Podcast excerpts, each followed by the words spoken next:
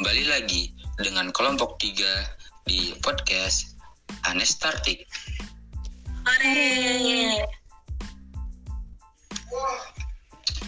Hai semuanya, perkenalkan saya Muhammad Haikal Lapis sebagai MC pada podcast kali ini. Di sini kita akan membahas obrolan santai dengan judul gigitan binatang ular. Eh, sebelum kita masuk ke dalam obrolan kita, mungkin masih banyak nih pendengar kita yang belum tahu nama kakak-kakaknya nih. Maka dari itu sebaiknya kita perkenalkan dulu yuk. Halo, saya Dida Lisnawati Nur Aida. Saya Teresa Pratiwi. Saya Arya. Saya Sekar. Saya Dea. Hai, saya Dwi. Saya Arsa. Wah, salam kenal ya semuanya. Hai, salam kenal. Salam kenal. Eh, ngomong-ngomong nih, kalian tahu nggak sih apa itu gigitan binatang ular? Tahu dong, gigitan ular atau snake bite adalah gigitan yang dapat disebabkan oleh ular berbisa ataupun yang tidak berbisa. Gigitan ular yang berbisa mempunyai akibat yang beragam, mulai dari luka sederhana sampai dengan ancaman yang dapat menyebabkan kematian. Gigitan ular adalah sesuatu keadaan yang disebabkan oleh gigitan ular yang berbisa. Bisa ular adalah kumpulan dari terutama protein yang mempunyai efek fisiologik yang luas dan bervariasi yang mempengaruhi sistem multiorgan, terutama neurologi, kardiovaskuler, dan sistem pernapasan. Gigitan ular merupakan salah satu kasus gawat darurat yang terkait lingkungan, pekerjaan, dan musim dan cukup banyak terjadi di berbagai belahan dunia, khususnya di daerah pedesaan. Wah, seperti itu.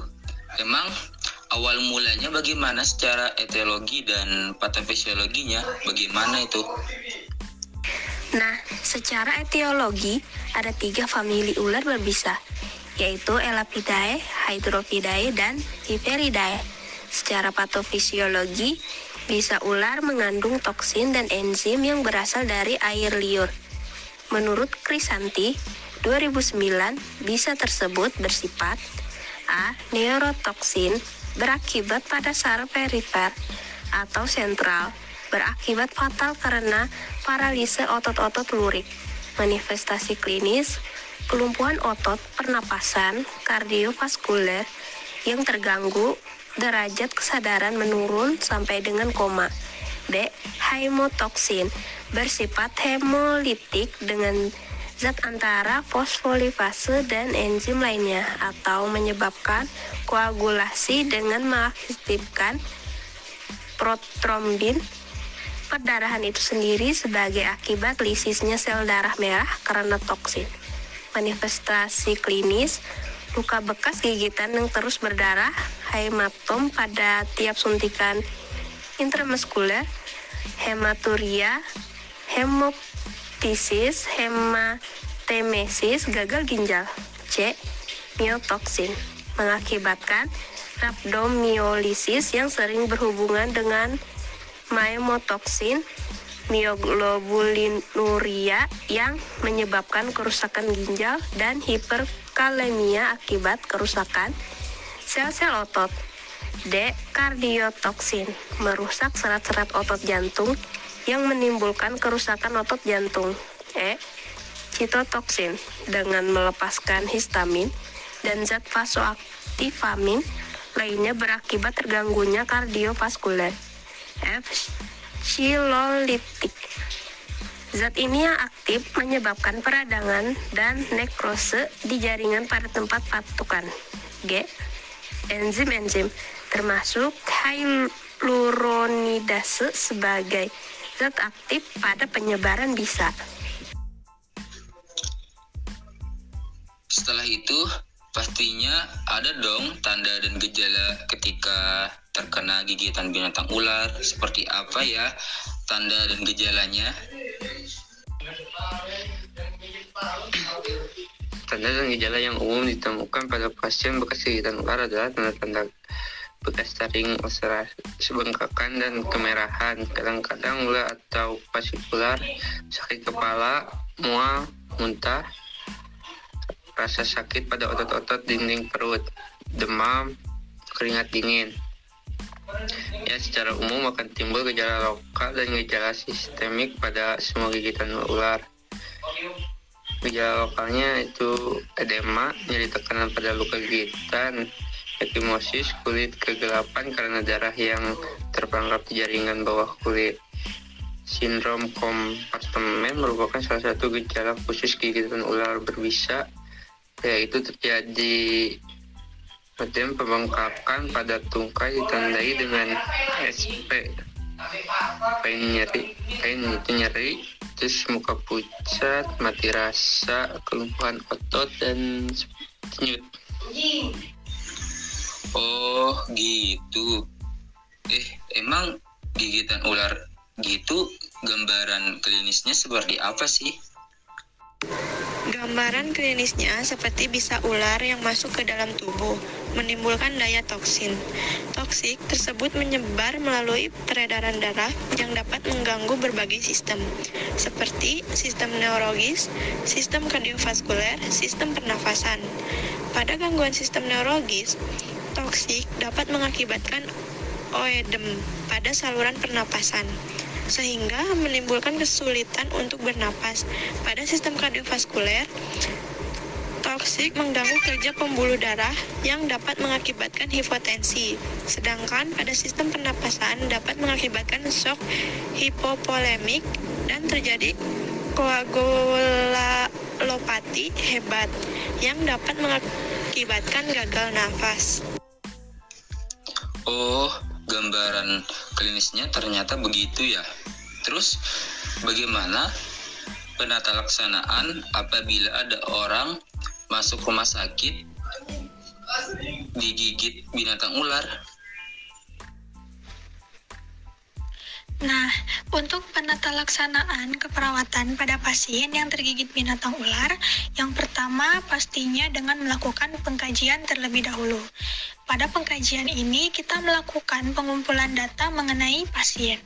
Pengkajian ini terdiri dari identitas pasien yang berisikan nama, umur, jenis kelamin, alamat, pendidikan, nama orang tua, pendidikan orang tua, dan pekerjaan orang tua. Kemudian, riwayat kesehatan yang berisikan keluhan utama, pasien biasanya mengeluh sesak nafas dan terasa panas disertai nyeri di sekitar tubuh yang digigit. Kemudian, riwayat penyakit sekarang yang berisikan bagian ekstremitas digigit ular terasa panas, disertai sesak napas. Setelah dilakukan pemeriksaan fisik bagian ekstremitas, pasien ditemukan bekas gigitan luka yang sudah membengkak, di mana pembengkakan tersebut sudah mengalami perubahan warna. Kemudian ada riwayat penyakit dahulu. Pada riwayat penyakit terdahulu ini, apakah pasien pernah dirawat di rumah sakit sebelumnya atau tidak? Kemudian riwayat kesehatan keluarga yang berisikan di dalam keluarga apa ada yang pernah mengalami hal yang sama seperti pasien atau memiliki penyakit keturunan.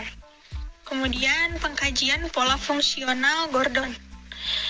Kemudian pemeriksaan fisik pemeriksaan laboratorium, dan yang terakhir pemeriksaan penunjang. Banyak ternyata ya untuk step pertamanya itu sendiri. Nah, sekarang untuk masalah yang muncul pada pasien gigitan binatang ular seperti apa ya?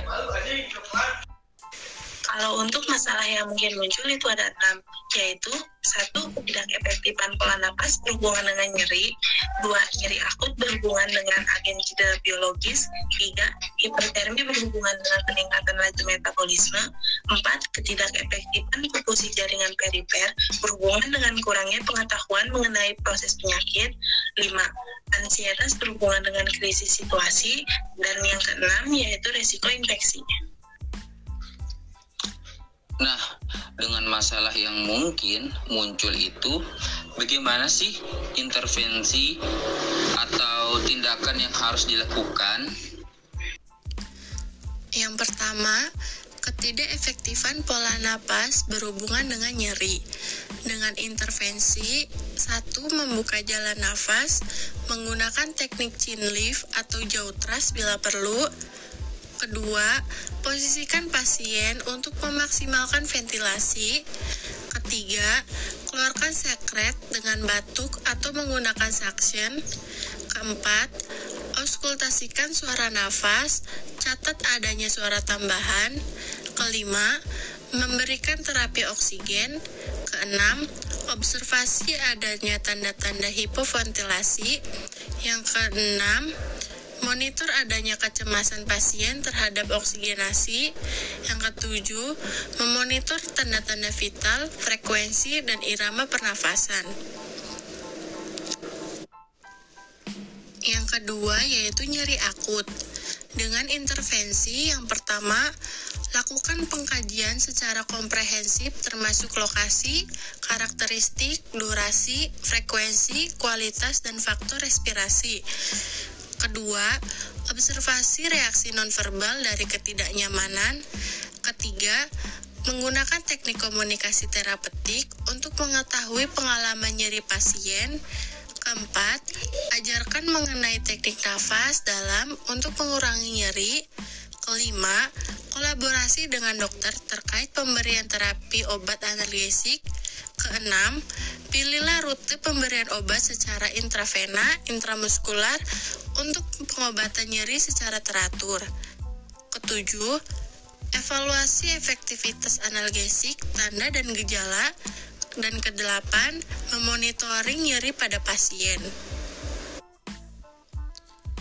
Yang ketiga, hipertermi dengan intervensi yang pertama, memonitor suhu setiap dua jam. Yang kedua, memonitor tanda-tanda vital, warna kulit, dan kesadaran pasien. Yang ketiga, memonitor WBC, HB, dan HCT. Yang keempat, memonitor intake dan output. Yang kelima, berikan pengobatan untuk mengatasi penyebab demam. Yang keenam, kolaborasi pemberian cairan intravena. Yang ketujuh, kompres pasien pada lipatan dan paha aksila. Yang kedelapan, memberikan pengobatan untuk mencegah terjadinya menggigil. Yang kesembilan, selimuti pasien untuk mencegah hilangnya kehangatan tubuh. Yang kesepuluh, ajarkan indikasi dari hipotermi dan penanganan yang diperlukan. Empat, ketidakefektifan perfusi jaringan perifer.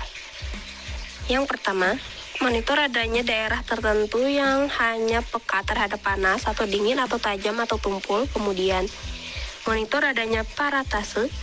Kemudian, instruksikan keluarga untuk mengobservasi kulit jika ada lesi atau laserasi. Kemudian, batasi gerakan pada kepala, leher, dan punggung. Kemudian, monitor kemampuan BAB. Selanjutnya, kolaborasi pemberian analgesik. Kemudian, monitor adanya trombop lebitis. Kemudian, diskusikan mengenai penyebab perubahan sensasi. Yang kelima, ansietas. Yang pertama, gunakan pendekatan yang menyenangkan. Kemudian, nyatakan dengan jelas harapan terhadap perilaku pasien. Kemudian, jelaskan semua prosedur dan apa yang dirasakan selama prosedur.